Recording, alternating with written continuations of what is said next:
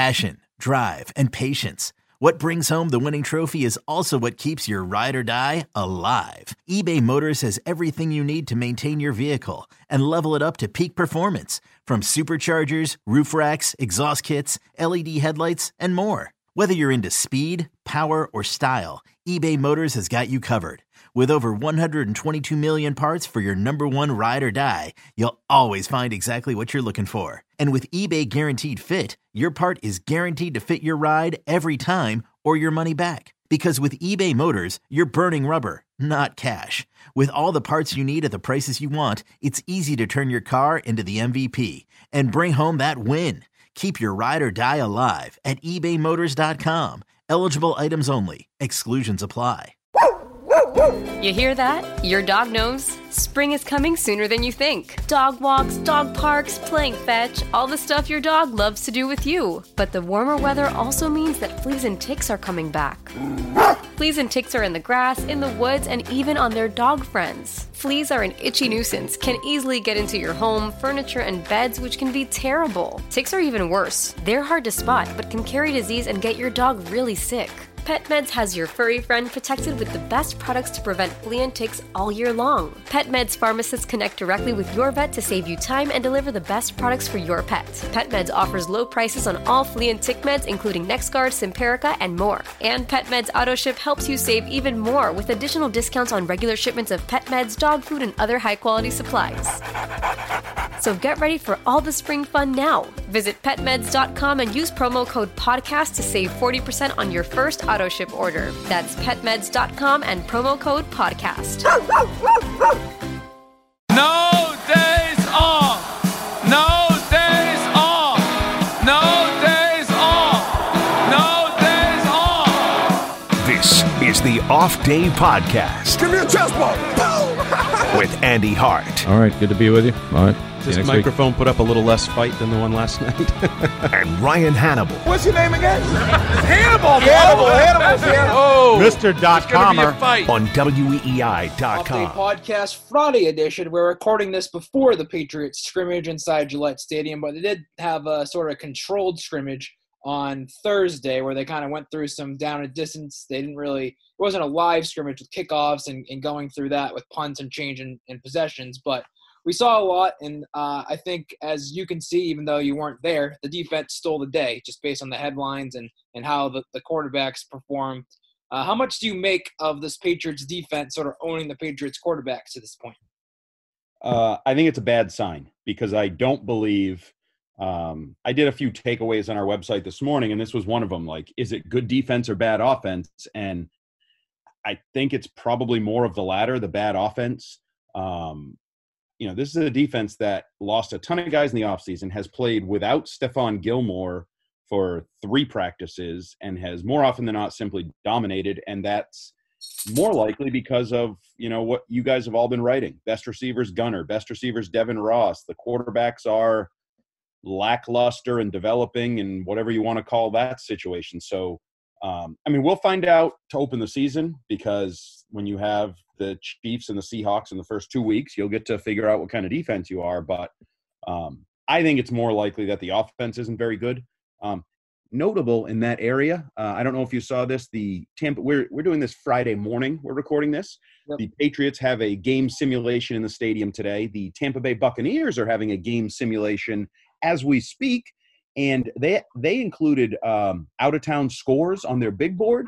And the Dolphins beat the Patriots 26 24 or 27 24 on opening day in the world of Tampa Bay Buccaneers football. Are you sure about that? I took that as that, that was the the sun the last Sunday of last year. Oh, is that what that was? Yeah. Oh, that's not as fun. No, I, I think that was the game that they lost to Ryan Fitzpatrick down the field at the end to end the regular season. Yeah, Yeah, you're right. yeah. It w- that would have been a good that would have been a good thing to you know go off of. They already have the Patriots losing to Miami, but Yeah. That Sorry. stink. sorry. Anyway. sorry, sorry to burst that thought. You did. You burst a fun bubble, and I don't have a lot of fun bubbles lately. Sorry, Um, sorry. yeah. So, I, uh, sh- talking about the offense and the defense, I think it's more the offense isn't very good right now. Uh, I would say that's probably accurate. The one thing that I, you know, Newton struggled yesterday, Thursday, you know, he seemed more confident at the line of scrimmage with sort of like where people should line up and how things were going to go. But once the plays started and he had to go through his reads, that's where things started to, to fall apart. But the one thing that we can't see in these scrimmages and whatever is his ability to run with the ball. And he could take off and, you know, turn a would be sack into a 20 yard gain, or he could, you know, turn a, any play into that. We just can't see that yet. So it's hard to fully judge Newton, but from a passing perspective, I think he still has a ways to go. And even um, reading some of the reports you guys put out, even one of his interceptions yesterday probably would have never happened because it probably would have been sack before no, it was an interception. yeah, they would have blown the play dead, and it, he just right. sort of just threw it to James White, knowing he was sacked. Right. So I think the one thing I will say is I, I, think our guy Mike Giardi wrote, it seems like things are still moving very fast for Cam Newton. Like the yes. game has not slowed down. Um, again, I don't think that's crazy. Hell, uh, Boomer Esiason said yesterday on his show that he still thinks Jarrett Stidham's the opening day starter because you can't learn an offense this quick. You you know doesn't matter that Cam's the better athlete with the better arm and the better feet or whatever. He still needs to know where the ball has to go and get it there. And I think he's dead wrong. I mean, he might be right on that, that it's hard to learn this quickly and all of that. I don't, I mean, Jarrett Stidham would have to also be ready to go. And I don't think Jarrett Stidham is any more ready to go than Cam Newton is right now. So I think, you know, we all probably believe it's Cam Newton's job other than Boomer. Um, but I think Patriots fans should prepare themselves for some ugly passing offense to start the year. Some of that's Cam, some of that's the receivers, some of that's the tight ends, the the whole combination. It will stun me if they come out and look like a, an efficient passing game to open the year. Oh, no, no question. And the, the thing that stood out to me yesterday was Edelman, Harry, Sanu all played significant snaps in this controlled scrimmage, whatever you want to call it, and did absolutely nothing. And this wasn't against just, you know, Stephon Gilmore and J.C. Jackson. This was the entire defensive secondary, and they couldn't do anything against them.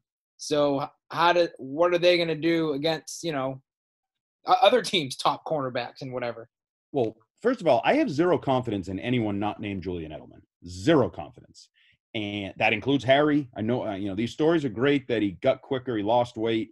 At some point, you got to poop or get off the pot and turn that into actually being a good at receiver and playing consistently. Um, you know my thoughts on Mohamed Sanu. I still think he's a potential cut candidate. Uh, I'm just not I just don't buy into what he brings to the team. I never did. You know, if you surround him with all pro receivers, you are distracting me incredibly. You're walking around with your laptop. What are you doing? Just keep talking. Jesus Christ. I'm trying to talk here and you're like walking around your entire house. Just keep talking. Um, I have no confidence in the passing game. I have no confidence in those receivers not named uh, Edelman. And then you brought up the, the idea, you should have just alluded to it, but we've talked about it off air that you know, Edelman, maybe he's going against J.C. Jackson and Stephon Gilmore a lot. Is that fair? Well, in one way, no, but yes, because he's going to see a lot of number one corners this year because there's no one else on a defense to fe- that a defense has to fear. So I I think he's going to see those types of maybe not the defensive player of the year, Stephon Gilmore, but he's going to see top corners. So I think that could limit his production this year as a slot receiver who's now getting treated like a true number one receiver. Absolutely. And the problem is they don't have a number two or three to sort of take the attention away from him because N'Keal Harry, I mean, he's been very inconsistent with Harry. He had a terrible week last week, terrible return on Sunday, but then I thought had the two best training camp practices of his short career, Monday and Tuesday, and then kind of dipped again. So, like, yes, he's shown the potential, but you got to put it together. And then Sanu, it's I kind of see him as a surprise cut. We'll get to it later, but you can't really pay a number four, number five receiver with no special teams value seven and a half million dollars. It just makes no sense for any team, let alone Bill Belichick, who really values those types of things. And even though they have the money, and we'll talk about it, you can roll the money over. So wasting money just because you have it is a bad long-term business plan. Um, I want to get your thoughts on the tight end position because early on there was some excitement for Devin Asiasi and Dalton Keene. Um, seems like that's kind of faded. There's some injury concerns with Devin Asiasi. What um do they still have to go out and get a tight end? Yes, I think they do. I think Asiasi was a little what are you doing? li- little banged up, um, but you getting your steps in while recording this podcast? I'm uh, taking care of a dog while doing this podcast. Are you walking the dog? Well, I think we're good now. Um, Asiasi, end. he he didn't participate much in the scrimmage yesterday, so it's hard to get a true gauge on you know what he is. But through the first whatever it is, seven eight practices we've seen, he's shown some signs that he can be a contributor to this team. And then Dalton Keene's been interesting in that he was sort of viewed as just like a fullback, like tight end, you know, hybrid blocker or whatever. But he's been able to make some plays in the pass game, which has been a surprise to me. I I'm not saying he's going to have like you know, 50, 60 catches, but he could contribute more than I think we gave him credit for. But you can't rely on two rookies. That, that's the biggest thing. You just can't rely on two rookies to, you know, lead that position. And so whether it's a trade or, you know, some guy that's still on the street, I think it's a position that could be upgraded. Oh, it definitely could be upgraded. Um, you know, I think both receiver and tight end could be waiver wire or you know street free agent trade. What I, I don't know where you're going to find them at this point, um, but I still think both positions could use some veteran talent because I find it hard to believe. I mean, maybe they're a little bit better just talent wise, Keene and Asiasi, but just because they're more talented doesn't mean they're ready to contribute a right out of the gates or b over the course of a long 16 game NFL season. So if you want anything more out of that position, I'm not sure that depth chart is completely filled out yet. So I would agree. the wild card with this offense, and I think the way it will be most successful is the running game. Like this, the, Mhm. these running backs are going to have to have, you know, exceed expectations. I would say, like Damien Harris is going to have to perform like a number one ish running back. Sony Michel is probably going to have to be what he was his rookie season. Rex Burkhead's going to have to stay healthy and not get hurt. James White's going to have to do you know everything he's done over the course of his career with maybe more attention on him in the passing game. I think that's where this offense sort of hinges on is how these running backs perform. And to this point, Harris has shown like he can be that that back. It's just can he get the opportunity and will Belichick trust him to get number one carries? Yeah, I I think a lot of it uh, on Harris. I, you know my thoughts on Sony Michel. I'm sort of done with him. I don't think it's going to get any easier for him. Um, in terms of you might see more loaded boxes, and he hasn't shown the ability to sort of make things happen on his own, make make guys miss, break tackles. Um, James White, I think, is going to have to be a significant factor in the the passing game, but I've lost any hope of him contributing as a runner. So I would say most of it's on Damien Harris, and then, as you mentioned, Rex Burkhead. If if he can somehow put this together as the year that he is consistent and can get 10 or 12 carries every game for a full 16 game season without getting worn down and dinged up and missing time, then maybe those two can be that running game. But I do, I, I think they're going to have to scheme it, you know, with Cam Newton and the athletic quarterbacks because I don't think anybody A fears the passing game at all, Nope. or B fears the passing game down the field. So you're not going to have room to work, room to Well, run. So, like, I think that's a position that's a issue at wide receiver is the lack of speed. You have Damiere Byrd, who came over from the Cardinals last year, but had some experience with Cam Newton, and then I guess Devin Ross has some speed. But other than that, you don't really have any speed. Like Harry's not burning guys down the field. Sanu's not doing that either. So, when it comes to the roster, I think that um, Bird and, and Ross have a good chance of making it just because of their speed. You, you need to have speed at that position.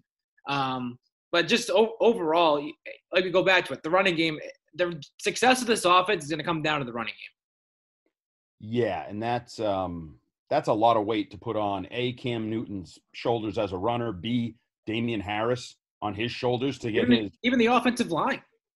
Yeah, I mean, in that area that's you've invested. Like they should be your group. I know, you know, you make the change at right tackle to are we is that job going to Eluemunor or I think it's pretty much assumed that it's his.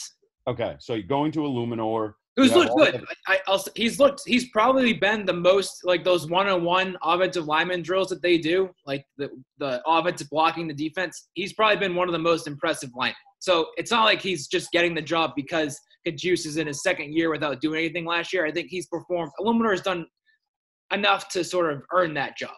Okay, so pencil him in and you have the other four returning players assuming everybody's healthy come the regular season. I know there was a little scare with Joe Thuney. Yeah, Um, we'll see if he's out there Friday afternoon. I mean, he was still shaking the wrist on the sideline. Not good because we know Joe Thuney doesn't miss anything. So when he's Right. not out there, it's somewhat notable. Um, you should be able to lean on that line. We've, we've talked about it since day one of the offseason. Aside from Dante Scarnecchia's retirement, that's the group on offense that you've invested in. There's continuity, there's talent, there's draft picks, there's money, there's a franchise player. Like, you should be able to lean on them. And, you know, it's time to, uh, what do they call it? Nut cutting time for them. Like, Yep. they need to prove that they can, A, give Cam the time he needs to work, but probably more importantly, open holes. Like, there was, I know one of the reports out of the, the controlled scrimmage was a Damien Harris long touchdown run, which Yep. those are always dangerous and But that would have been a long run. Like I, Okay. you're right. That those sometimes get blown out of proportion, but that one would have been a 70 yard touchdown. So this is like that's no longer a luxury. That's no longer like, oh, LeGarrette Blunt can close out the game with a long run. I think you now need those in the first, second, third quarter to flip the field, score points, even if it's not a touchdown and it ends up a field goal. Like they need some of those chunk runs on the ground, not because I think it's unrealistic to just say they're going to be this dominant, you know, four yards and a cloud of dust every snap running team. You need some big runs too, and that's I mean it's just a controlled scrimmage or whatever, but that's a good Right. sign. Uh, defensively, everybody knows the secondary is going to be, you know, great. Should be with all the players that they have. Uh, the front seven, I think, is a question mark. And we've Wait, let's go back to the secondary for a second. Um, Yep. concern about some dings and nicks there with McCourty and Phillips and Dugger and like missing a little time here and there. Uh, I think Adrian Phillips is not exactly a lot to make this team right now. Oh, that's a bold, bold statement. He's, I'm not saying he can't. I'm just saying he's not a lock to make the team. Like I, I have him on my roster, and I probably will have him on my roster. But he's missed a lot of time. And Terrence Brooks has been one of the most impressive players on the defense in Ugh. training camp. Um, again, not I'm not saying that Phillips is, is not going to make the team. I'm just saying I don't think he should be viewed as a lock. Have you discussed this hot take with anybody? No, it's, I, I'm not. How's that a hot take? I just said he's not a lock to make the team. Because some people were painting him as like the next big thing on the defense with his arrival. He's going to replace Patrick Chung, and he's linebacker, safety, versatile, blah blah blah. You know, a 90 tackle guy a couple of years ago for the Chargers. I just think that would be that's a way more surprising cut to me than Mohamed Sanu. Mohamed Sanu stinks. We saw him stink last year. He hasn't gotten any better this year. If Adrian Phillips doesn't make this team, that would surprise me. But That's a Ryan Hannable hot take. He hasn't been on the field. You don't have to yell at me. I don't know why you're yelling at me. I'm not yelling. I'm trying to stay calm. I'm just. I don't. I just don't think that's a necessarily a hot take. Um, why don't you poll your fellow media members today? What say? Is, is this a hot take to say that he's not a roster lock? Talk to, talk to Phil Perry, Tom Curran, some of the boys. See what see what they think. All right, I'll I'll report back to you. Take the temperature of the media corps on Adrian Phillips because that's an interesting take. All right. Uh, Okay, but so I, I say that though because like Kyle Dugger, he's been limited the last couple days, but when he's been out on the field, he's shown no signs of being a Division two college player. He seems to fit right in with the speed of the game, um, which is a good sign. Terrence Brooks, like I said, has been the most probably standout player on the defense in terms from a playmaking perspective. So I, I just I don't know. I, I think that Phillips is in a lock. I don't care for the Terrence Brooks has been a standout player because I, I met early last year that the story on him was he used to be a special teamer, got more chances to play, did pretty Right. well, and then really I thought faded as the year went on with more No question. Look at, the, look at the playoff game.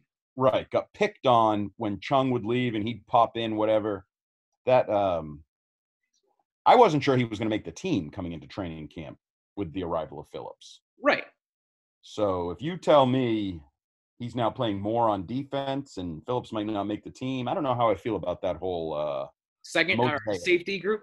Yeah, and and I've you know I've read I saw Giardi said you know Joejuan Williams taking a lot of reps with safety has primarily Might taken- get might get himself in trouble for that. I don't know if he can really say that, but Is he going to get suspended like the guy from the Bills? I don't know. I don't know. I just I I, I don't think that that falls under the uh, reporting terms that we're supposed to adhere to. Um, I think he can because isn't Joejuan Williams listed as a defensive back? If On the that's the, case, then yes, yes. I think that's his out. The safety's a defensive back. I'm just saying he's playing his defensive back role over there. Right, Right. But um, we saw a little bit of that last year. Maybe they're going in that direction. Maybe that's just related to some of the guys being absent and they need Well, just. I, I- think that's something to keep an eye on for sure. Like he has the length to go up against tight ends. You could play that sort of Patrick Chung hybrid linebacker safety ish role. Um, I think that would fit him well because he's not. Joejuan Williams is not going to be a top four cornerback on this team. no, not now anyway. Right. So I think in order to get him on the field, it might be at that sort of safety ish role, which isn't a bad thing. I think he has the length and athleticism to probably do it. Yeah, I, you know, we we talk about the offense leaning on the offensive line and the running game. I think there's going to be unfair expectations on this secondary, and they may struggle because the front and the linebackers, to me, are ill-equipped, undermanned, whatever you want to term it, and accurate. you know what I mean? Like, I just think there's going to be and better competition. There's going to be, you know, impressive passing games and quarterbacks coming after them. So there's a fall off coming for the secondary and the players in that secondary that I don't. I think it should be expected. I don't think it should be seen as anything other than it is what it is. Right. And th- I mean, this front seven, in terms of guys that have stood out, like Deatrich Wise has had a good camp, but like, what can you really count on him and come the regular season? Like, he kind of is what he is at this point. Like, I Now, I- is he bigger, yeah, thicker? yeah, I would say that's accurate. But like, you Well- don't we kind of know Deatrich Wise's ceiling? Uh, yeah. I mean, I never eliminate guys. he's a fine player to have. I just don't think he's the guy that is gonna, you know, be like a Rob Ninkovich or you know, guy that's gonna have eight sacks a season. No, I don't think that. And I think even with the the bigger, you know, the bulking up, maybe there's some more sort of end slash tackle reps coming for him, Yeah. which we've seen. We've seen Wouldn't be that, out of the norm. Yep. Um, and then the other guy is Byron Cowart, you know, Yep. Who He's only been out there because Beau Allen hasn't been on the field to this point. Yeah, but sometimes you get that chance and you run with it. Is he running with it? He's been fine. I mean, he's been decent. I'm not saying he's like been blowing up every single running play. I mean, He's fine. he's not like getting embarrassed, but like I, I wouldn't like pencil him in as you know starter week one with Lawrence Guy. well, somebody's gonna have to start next to Lawrence Guy. Well, I guess Adam you don't have to. But Adam Butler. Adam Butler. Well, but what if it's a running down? I think he's gonna have to add some more running downs to his repertoire this year. Oh, I wonder what he's gonna have to say about that. Well, you're going to ask him. Well, actually, you can't because you probably won't be able to give him the chance to talk to him. Nope. Plus, I don't really care for him. Um, Chase Winovich is a guy that's sort of done sort of the same thing as last year, but I think he'll be asked to do more this year, being in his second year to go along with. I mean, I guess we'll get to the, the rookies, Josh Uche and Anfernee Jennings. Those are two guys that are going to have to contribute perhaps more than the Patriots would have envisioned uh, going into the training camp. Do you have a positive or negative feeling on those two? I am more positive on Jennings than Uche. Okay. Do Uche. Uche was sort of active at the beginning of these training camp sessions that we were seeing, and then I think Jennings has come along more lately. Maybe that's because Jennings missed the first couple days, but I think Jennings has- performed pretty well, uh, playing some different linebacking roles. Like he moved around a little bit at Alabama, doing the same thing here. Yeah, I, that's where I think he has the benefit. Is he played for Nick Saban? The defenses are similar. He did more three down NFL ready stuff, whereas Uche was a pass rusher, and now he's being asked to be sort of an off the ball linebacker. I think. Right. I think there's a big ask there of what what they want him to be, and I I would be stunned if he just steps in and fills that role because I think it's just it's too Yeah. much to ask of him. way too much to ask. Um, how about superstar Ja'Whaun Bentley? he's been i mean i think he's definitely going to be the leader of the front seven like he's the lead communicator he seems to know what he's doing he's sort of taking that leadership role it's just it's hard to judge in these practices because you're not fully tackling guys to the ground and you know going full speed all the time I, I just wonder if he has the speed to keep up with some of these running backs and especially if he has to cover guys in coverage like i know i think i think it was jj taylor beat him for a long throw earlier in the week so Ah, that's a bad matchup. but cor- those matchups are going to occur a lot. Like guys can, you know, move their running back to the outside with him in coverage and burn him. That's always been an issue for the Patriots in the middle of their defense. Yes, and I would say as much for him as anyone. That was sort of the questions coming out of Purdue. Um, I remember talking to his coach, and he had like a pick six, and the coach was like, "Oh, he answered his question there. Didn't get caught. Took it back to the." And I was like, "That doesn't really answer any questions. Like, No. there's a big difference between picking a ball off and running straight for the end zone and covering a back on an option route out of the backfield, Right. quickness, speed, like tackling, comfort, all of that. And it's going to be interesting, in my opinion, how they piece together. I'll call it the front seven, but I do think Phillips and Joejuan Williams and Dugger like are going to be involved. Like, so there's going to be this weird blend of could there be six defensive backs on the field, seven, you know, but Yep. really two of them are linebackers, and you're really just a nickel passing situation. But you know, two of those guys are linebackers. And then how do teams approach that?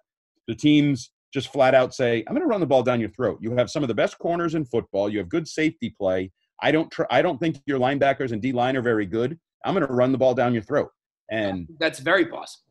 which means the Patriots could be involved in some low-scoring, uh, fast-paced games this year with the clock running, and you know the final score is you know 17-10. 13, yeah.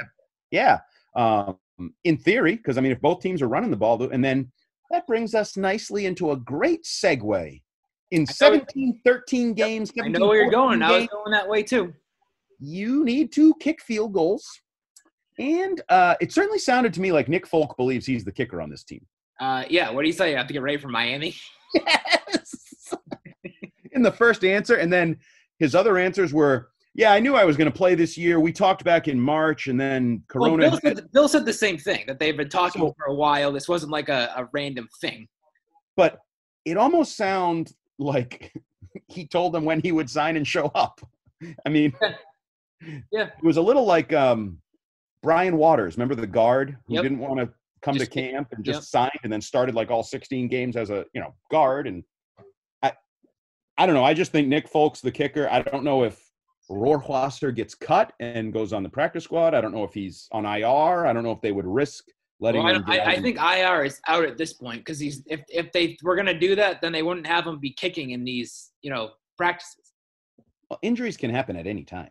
It's true. He could walk down the stairs and sprain an ankle. No question. I mean, he could have a sore calf. He could have absolutely anything, right? Yeah. So, But, but and, and just just from watching the two, Nick Folk looks like the NFL kicker. It's not like Rohrwasser is you know making forty yard bombs consistently. He's yesterday he went four for six. Nick Folk went six for six. um, yeah, I mean, has Rohrwasser had like a, a great day yet? No.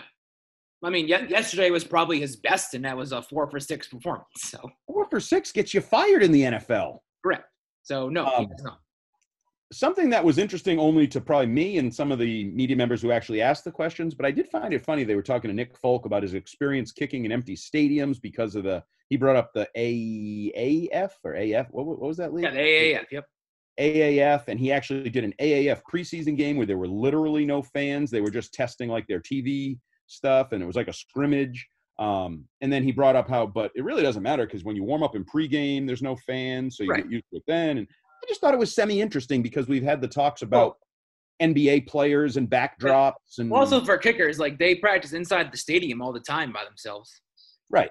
So hey, you don't have to poo-poo it. I just thought it was semi-interesting. It's Semi interesting. That's accurate. You don't think anything's interesting. You just termed a player fine. I one of my friends pointed out to me yesterday in my appearance with Dale and Keefe when I was talking about James White. I said James White did James White things. Why we pay you the big bucks. That's right. Um, let's get so. A thing you brought up yesterday to me is so roster cut down day is a week from Saturday. There Yes. are there are 80 players and they have to get down to 53 to make their roster. But the reality is it's not really 53 where you kind of did the math out and realize it's not many at all. Right, because the practice squad this year, I mean, is up to 16. Yep. Um, there's even that's expanded because anybody can be on the practice squad. Now, there's a limitation of six players with three or more years of accrued seasons or something. Right. So you can't load up on veterans. Right, but you can have a bunch of them. Yep. Um, so a 16 man practice squad, which obviously those guys have to be cut and go through waivers, but we see Right. a lot of them come back easily. So Right. 53 plus 63, that's 69. Then you have whatever your random three or four PU, you know, Lamar Miller goes on PUP. right. Um, somebody goes on IR. Um, So you're probably looking at like between let's just say seven and ten cuts, six to ten cuts. yeah, very, very limited. And it'll be interesting to see who they are, if they're just nobodies, or as you and I have just sort of alluded to earlier, Mohamed Sanu, Adrian Phillips are there. So, you know, Deatrich Wise, I'll throw out there just because everybody thought he was cut last year. Yep. Um, seems like that tide has turned. Derek Rivers is Yep. a guy that flashed, I guess, the other day a little bit, but Yep. you know, still, his, he's on life support for his NFL career, I would say. Yep. Um, who are like Sanu? I thought was cut all along. I never thought he was going to make this team. I still don't really think he's going to make this team. I don't think it's Yeah, good it's just- business. To me, he's he's done nothing to show that he's more than a number four or number five receiver. He has no special teams value, and he costs seven and a half million dollars. How in any year? I know this year is different, but that's not a guy that makes Bill Belichick's roster. Are you sure it's seven and a half, not six and a half? You might be right. Maybe it's six. Okay. Either way, a lot of money. Yes. A lot of money. Yes. And again, I'll reiterate just because you have $30 million to play with doesn't mean you just piss it away. You Right. could, You could carry it over that. next year. You could take it to add a trade for a, a tight Yes. end. use Like- it for, or, or just a trade for any. You know my theory. I think they have the opportunity to absolutely pounce at the trade deadline and be one of the more active acquiring teams, taking on contracts and money for some teams that might have, you know, concerns about the cap moving forward at 175 million or whatever it could be next year. I think they're going to have a real unique opportunity where they are financially. Add seven million dollars, six and a half million dollars to that kitty that you can Right. spend. Right. Um, but I also would just say, if he's not good, he's not good. Like just because he's a veteran and used to be good and worked in Atlanta and Cincinnati, if he's not good here, then why am I keeping him? I'd rather give. Uh, okay, uh, one name we didn't really mention: your boy Jakobi Meyers. yes. He's not my boy anymore. You can't answer an, a topic with just yes. What are you talking about? I thought you were going to explain. I, I, you want me to explain? Oh, hasn't I want to know what. He hasn't been on the field. He's been limited. According to NESN's Doug Kyed, he's dealing with a shoulder injury suffered last week. Uh, him not being on the field is not helping his chances of making the team because the guys that are on the field, like Gunnar Olszewski and Devin Ross, are making plays. Therefore, keep those guys on the roster. And Jakobi hasn't been great when on the field, correct? Uh, no, I mean, it's been limited, but he hasn't flashed in the times that he was, yes. Okay, because I think he's like, but my my point there was, you have to keep some receivers. Yeah, So Julian Edelman, N'Keal Harry are locks. yep, Let's just say they take the best players from camp, so that means Gunnar and Devin Ross, Damiere Byrd, too. Damiere Byrd. So that would allow for Sanu to be cut, Jakobi Meyers to be cut. Jakobi Meyers could be a practice squad guy. Uh, yeah, him. no question. He's not getting signed by another team. I don't know. My prediction of him having a better career than N'Keal Harry, um, What kind of went down the wayside over the last week or so? I don't know. They both might stink. It's true. Harry hasn't. I mean, Harry's been a weird one, and I think something that should get pointed out too is like I think the defensive backs know they can get under his skin. Like they just trash talk to him like on a couple plays, and he gets all out of whack, like yelling back at them when he has something to yell back at. And I think that's just something to sort of watch when these games start. Is like can other teams get under his skin and sort of just take him out of games? we should mention uh, I did Bill Belichick's uh, 17 minute late uh, WebEx conference call this morning, and he was asked about Harry, and he was praiseful, hard worker, you know, things of that nature. Um, are you distracted again? Yes, but I don't think I have your full attention in this podcast, and I think it's showing with the quality. I think it's showing. Continue. Um, he had positive things to say about N'Keal Harry. Now we all know he had positive things to say about Sony Michel all of last year, and where did that get you? That's he's got to protect his draft picks and protect their egos, and probably. I don't know what I think of N'Keal Harry in terms of his mental makeup. You know, in ter- how he, you know, he's treated, and we always talk about sort of the Bill Parcells. You know, some guys need a kick in the ass, some guys need to be sort of caressed and cajoled or whatever. Um, I just not real, not real high on N'Keal Harry still. I mean, I'm not either, but this, you know, he's shown flashes of being able to make some plays. Like he made a great uh, over the shoulder catch the end zone, back shoulder throw on back to back sequences earlier. Like he has some intensity in the blocking game. So some things are there. It's just a matter of putting it all together, and that's been a big struggle. Okay, so I'm going to make a weird um, assessment on him. I feel worse about him a year plus a training camp into his career, and yet I think he's going to have a productive season because somebody has to. And yeah. so he's going to have a Reche Caldwell, Kenbrell Tompkins, Aaron Dobson. Like, remember the year Brady had to throw to those guys early? and he right. threw to them and there was some, you know, game-winning touchdown passes and all that. But I don't think there's a long-term positive feeling or connection or anything with N'Keal Harry. But he he's probably going to catch 50 balls, right? If he stays he, out there. I was going to say if he stays healthy, probably just because he's the number one and number two receiver just by default. I mean, even if Edelman, like I think his numbers are going to be down. So say Edelman catches 80. Yep. Where are those other 20 going to go? Right and James White will catch his 60, but quarterbacks don't complete only 130 passes during a year. Like, right.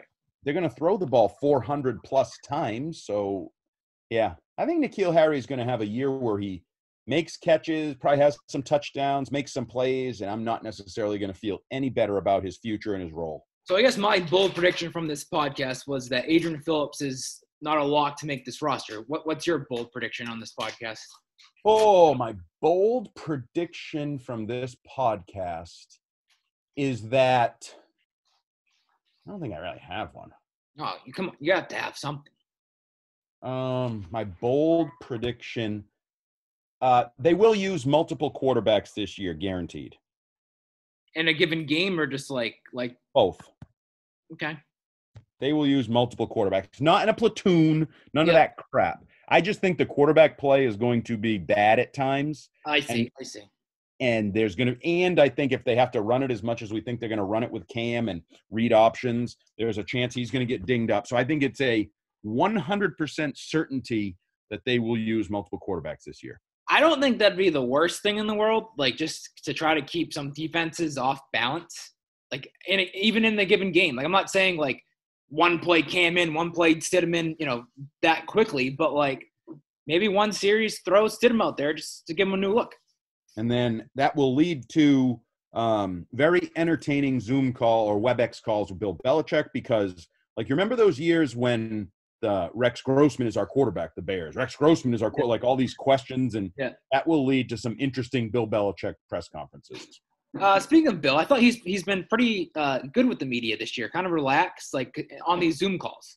Uh, very much so. You know, that was one of my takeaways from afar. He's a happy camper. Like he, he there's more challenges than ever, and I don't know if it's just that that he enjoys challenges and he enjoys like something new and yeah, like, yeah, teaching and, and a new environment and all that. Um, and maybe in a weird way, maybe he misses the press conferences. Like he did press conferences for 30 years or whatever. Well, he said that I think Reiss asked him on Wednesday. Yeah. he kind of admitted like he misses seeing people. Like, because I think he sees that as a challenge in, in and of too. itself. Right, right. Um, so he might miss some of that, and maybe he just getting older. I do think he's made a concerted effort the last couple of years as he gets older to, no to care about his yeah, to sort of change his yeah. And I think some of that is Linda, his girlfriend, his longtime girlfriend, I also think some of it is he does have aspirations post football, I think. And I, I, won't be surprised if he wants to get into some media. I've changed on this. I used to think there was no shot in hell that he would do media. Um, I think he might do some media after football, and he's cared more about the idea of how he delivers things and that stuff. I'm think, thinking like, what if he and like Saban did something together? Like, I think he would need to be have the perfect. Like, he would have to select who he works with, who like you know, he's yes. not just going to do a random CBS. Say I'm going to sign with CBS and do this, whatever you tell me. He's going to be on his terms. Yes, yeah.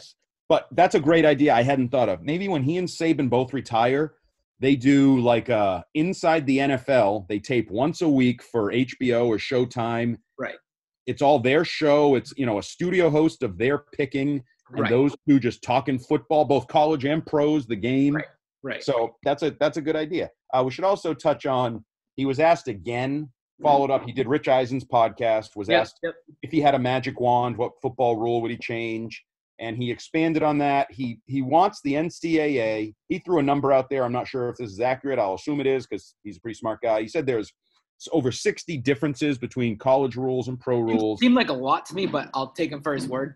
It did, but whatever. Um, he would like to see that more consistency in the the officiating and the rules from college to the pros. He talked about fans he thinks would benefit, casual fans that don't know the rules differences, but also players. He has to reteach them and sort of teach them differently. Um, and the one that has gotten some traction is he clearly is comfortable with the 15 yard college pass interference rule. Um, so that's just something to keep an eye on. I do think this is a little different. He's generally not this open with what he thinks should be done. He usually, Yeah, so hypothetical things. yeah, he's not real big on that. He usually leaves that to the geniuses at the league or the people who Right. make those Talk, decisions. talk to the referees, talk to the, the competition committee on that. Like, yeah. Right. He he made it quite clear. He'd like to see more of the rules consistent between the two levels of football, and one in which he would like is the 15 yard pass interference rule. Uh, should, should we close with my random question for you? Sure. What do you got? What are you watching on TV these days? Any good shows? Any binge shows you want to pass along? Um, not really. oh, Um. Jeez. Yeah, I don't binge anything. Been watching. Uh, my kids really like Guy's Grocery Games on the Food Network, which Guy Fieri has like chefs in a supermarket and okay. make food. Um, been watching some of that, but no, I don't. I don't watch a lot of TV. Who has time for TV? I'm kind of the same way. Like, I'm not, like, I really just watch sports. Watch sports. I coach a little bit, and when I have time, you know what I found in a rabbit hole. I've done a little bit more video watching, mostly because my kids are in like they watch everything on YouTube. Everything's videos like Yeah, yeah. on the internet. And uh, I've been watching more like on Instagram boating videos. There's this, I believe it's called the Haulover Inlet in Florida.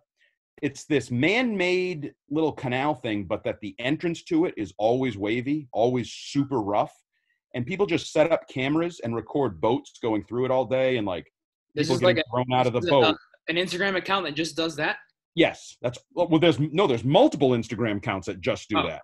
I see. and you have like jet skis where the guy loses control and the jet ski's upside down floating down the river and he's floating with it or you know people losing coolers losing stuff out the boat people getting thrown it's very entertaining i watch these little videos of people being idiots All right, we're gonna wrap this up. I head down to Gillette Stadium for Fridays in stadium practice. Uh, you'll be on the radio a lot the last, the next week or so.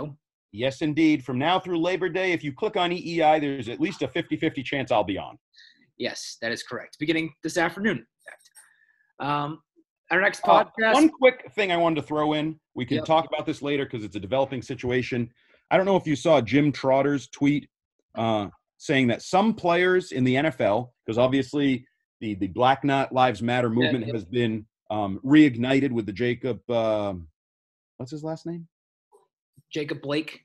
Yes, Jacob Blake shooting. Uh, I want to say Floyd, but that was George Floyd. Sorry, um, the Jacob Blake shooting, and you know, t- NFL teams canceling practice, NBA, MLB, NHL teams canceling games, playoff games. Patriots obviously chose to practice yesterday. I assume they're going to choose to practice today. Some of the players vo- voiced their helpless feelings. Devin McCourty, Jason McCourty, which I, I thought they were phenomenal talking about the topic.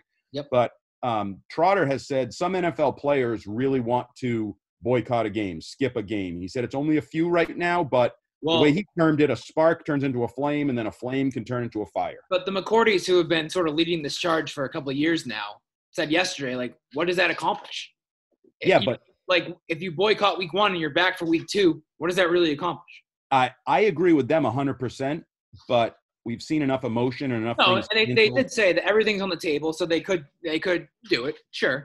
Okay, my bold prediction, um, you asked for it, is Yep. in relation to that. I think there will be a game either on opening night or on opening weekend where all 22 players on the field for the first snap of the game take a knee. That's my bold prediction, I like it. and that is their their uh, message, their social justice message. Uh, maybe we'll try to podcast sometime early next week, depending on scheduling and all that works. I think today is actually the last media uh, practice we're allowed to attend, so we won't really have many nuggets to pass along.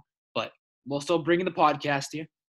Yeah, well, there's always news and notes and attendance issues and preparation. We'll start previewing the Dolphins at some point. And there's plenty. We can talk about Tom Brady, and what's going on in Tampa. That's going to be an ongoing storyline. We, we, we always have everything. We can talk about Instagram accounts where Julian Edelman has himself as Batman next to Superman. We- We'll always have something. All right, we'll talk to you next week. Bye bye. Peace out. Presented by T Mobile, the official wireless partner of Audacy Sports. With an awesome network and great savings, there's never been a better time to join T Mobile. Visit your neighborhood store to make the switch today.